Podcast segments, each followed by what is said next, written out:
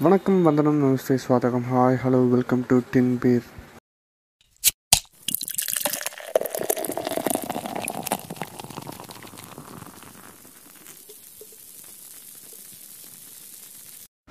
நாம் இன்னைக்கு நிகழ்ச்சியில் உலகத்திலே மிகவும் பழமை வாய்ந்த ஒரு அணையை பற்றியும் அதை கட்டிய ஒரு மன்னரை பற்றியும் தான் நாம் இன்னைக்கு நிகழ்ச்சி பார்க்க போகிறோம் வாங்க நிகழ்ச்சிக்குள்ளே போகலாம்.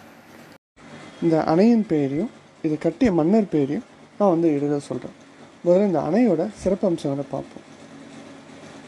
நீர் மேலாண்மைக்கு ஒரு நல்ல உதாரணம் சொன்னால் இந்த அணையை சொல்லலாம். இந்த அணை வந்து ஒரு பெரிய சைஸ் தடுப்பணை அவ்வளோதான் தடுப்பணைனா ஒரு நீரை வந்து இந்த அணையில் வந்து நம்ம ரொம்ப சேமித்து வைக்க முடியாது. அதை வர வெள்ளத்தை தடுத்து வேறு பக்கமாக திருப்பி விடலாம் அவ்வளோதான் இந்த அணையை கட்டினவங்க வந்து அதை வந்து ரொம்ப குறிக்கோளாக இருந்திருக்காங்க. தண்ணீரை சேமித்து வைக்கணும். எல்லாருக்கும் வீணாக போகக்கூடாதுன்னு சொல்கிறதுல வந்து ரொம்ப தெளிவாக இருந்திருக்காங்க. அதனாலேயே வந்து தண்ணீரை சேமித்து வைக்கிறதுக்காக இந்த மன்னர் என்ன பண்ணியிருக்காருன்னா எல்லா அவர் ஆட்சி செஞ்ச எல்லா ஊர்லேயும் ஒரு கோயிலையும் கோயில் கூட ஒரு குளத்தையும் வந்து வெட்டியிருக்காங்க. அந்த குளத்துக்கு தண்ணி கொண்டு போகிற விதத்தை விதம் தான் வந்து ரொம்ப வித்தியாசமான மு முறையாக இருந்தது. இந்த ஆற்றுப்படுகை ஒற்றி எல்லா இடத்துலையுமே வந்து படித்துறைகள் நிறையா க கட்டியிருக்காங்க. அந்த படித்துறை வழியாக வந்து விவசாய நிலங்களுக்கு முதல்ல வந்து வெள்ள காலத்தில் வந்து விவசாய கால விவசாய நிலங்களுக்கு வந்து தண்ணி போது தொட்டிகள் நிறையா வெட்டி கிணறுகள் நிறையா வெட்டி அதில் சேமிச்சுக்கிறாங்க. அந்த சமயத்துக்கு தேவையான நீரை அந்த அப்போ பயன்படுத்திக்கிறாங்க. நேராக அந்த கோயில் குளத்துக்கு தண்ணீர் போகிற அளவுக்கு போகிற மாதிரி வந்து அந்த கால்வாய்களை வந்து மிகவும் நேர்த்தியாக வந்து அமைச்சிருக்காங்க. ஒரு ஊர் மட்டும் திருப்தி அடைஞ்ச போ போதாது இல்லை அதனால் அந்த கோ முதல்ல பக்கத்தில் ஒரு கோயில் இருக்குது அந்த கோயில் குளம் நிறைஞ்சதும் அங்கேருந்து பக்கத்தில் இருக்க இன்னொரு ஊருக்கு கோயிலில் அந்த தண்ணீர் போகிற மாதிரி வந்து அந்த வடிவமைப்பை அமைச்சிருக்காங்க. தண்ணீர் ரொம்ப நாள் தேங்கிச்சுன்னா அது சுத்திகரிச்சிருக்காகவும் ஒரு ஒரு முறையை கூட வந்து அந்த இதில் வந்து பயன்படுத்தியிருக்காங்க மிகவும் அந்த நீர் மேலாண்மையை வந்து இந்த இந்த அணையை வச்சியும் இந்த அணையை கட்டினவங்ககிட்டயும் வந்து நம்ம நிறைய கற்றுக்க வேண்டியிருக்கு. இந்த அணையை கட்டிய இடத்துல பார்த்தீங்கன்னா ரெண்டாயிரம் வருஷம் ஆகுதுன்னு சொல்கிறாங்க எவ்வளோ வெள்ளங்கள் எப்படி இது தாங்கி நிற்குது இதோட அடித்தளம் பேஸ்மெண்ட் பார்த்தீங்கன்னா வெறும் களிமண்ணாலும் மணலாலையும் மட்டும் அமைக்கப்பட்டிருக்கு.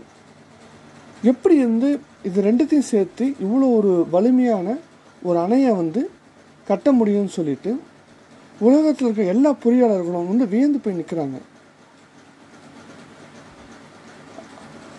இந்த அணை வந்து எங்கே இருக்குது பார்த்தீங்கன்னா நம்ம தமிழகத்தில் திருச்சிக்கு அருகில் தஞ்சாவூர் மாவ மாவட்டத்தில் இந்த அணை இருக்குது பெரும்பாலும் எல்லாம் கணிச்சிருப்பீங்கன்னு நினைக்கிறேன்.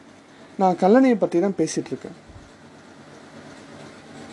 இந்த இரண்டாயிரம் வருஷத்தில் இப்போ வந்து ரெண்டு லட்சம் டிஎம்சி மூணு லட்சம் டிஎம்சி சொல்கிறோம் அந்த காலத்தில் வந்து மழை மழையின் அளவு இதோட அதிகமாகும். நீர் வேகம் வந்து இதோட இதுவாகவும் ரொம்ப வேகமாகவும் இருக்கும். அது எல்லாத்தையும் ஒரு நேத்திய நம்ம இது தடுத்து நிப்பாட்டி கொள்ளினை வ வ- வந்து கொள்ளினை வ- கொள்ளினை பார்த்தீங்கன்னா அது வந்து காவேரியோட இன்னொரு கிளையாறு தான். அந்த ஒரு நேர்த்தியாக அந்த கட்ட கட்டியிருக்காங்கல்ல கரிகால சோழன்.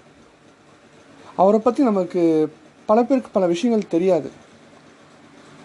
சோழ மன்னர்கள் சோழ சாம்ராஜ்யம் இவ்வளோ பெருசாக உருவாகிறதுக்கு முக்கியமான காரணம் பார்த்திங்கன்னா கரிகால சோழன் சொல்லலாம். அப்படி என்னப்பா பண்ணாரு கரிகால சோழன்? அப்படின்னு சொல்லி எல்லாரும் கேட்கலாம். கரிகால சோழன் பார்த்தீங்கன்னா அவங்க தந்தை பேர் பார்த்தீங்கன்னா இளஞ்செட் அவர் வந்து ஒரு குழுநிலை மன்னர். இப்போ தற்போது இருக்க காஞ்சிபுரத்தை வந்து அவங்க வந்து ஆட்சி செஞ்சுட்டு இருந்தாங்க அந்த மன்னரை எதிரிகள் வந்து அவர் குடும்பத்தையே வந்து அரண்மனையோட தீயிட்டு கொளுத்திட்டாங்கன்னு சொல்லிட்டு சொல்லுவா வரலாற்றில் நிகழ்வில் இருக்குது மன்னர் இறந்துடா இறந்துட்டதாகவும் அவரோட பசங்க கரிகால சோழன் அப்புறமா வந்து அவங்க கரிகால சோழனுக்கு வந்து ஒரு அண்ணன் ஒரு தம்பி ஒரு தங்கை. இவங்க அப்புறம் அவங்க த இவங்க வரையும் வந்து தப்பிச்சதாகவும் சொல்கிறாங்க அந்த தீ விபத்தில் இவருக்கு வந்து கா கால்கள் வந்து ரொம்ப கருகி கருகிடுச்சின்னு சொல்லி சொல்கிறாங்க அதனால தான் கருகிய கால்கள் உடையவன்.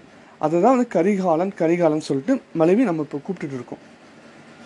இவர் ஆட்சி பொறுப்பு மறுபடியும் வந்து இவங்க எல்லாம் இறந்துட்டாங்க தலைமறைவாக வாழ்ந்துட்டு இருக்காங்க.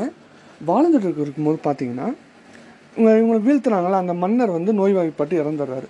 அவருக்கு ஆண் வாரிசு கிடையாது.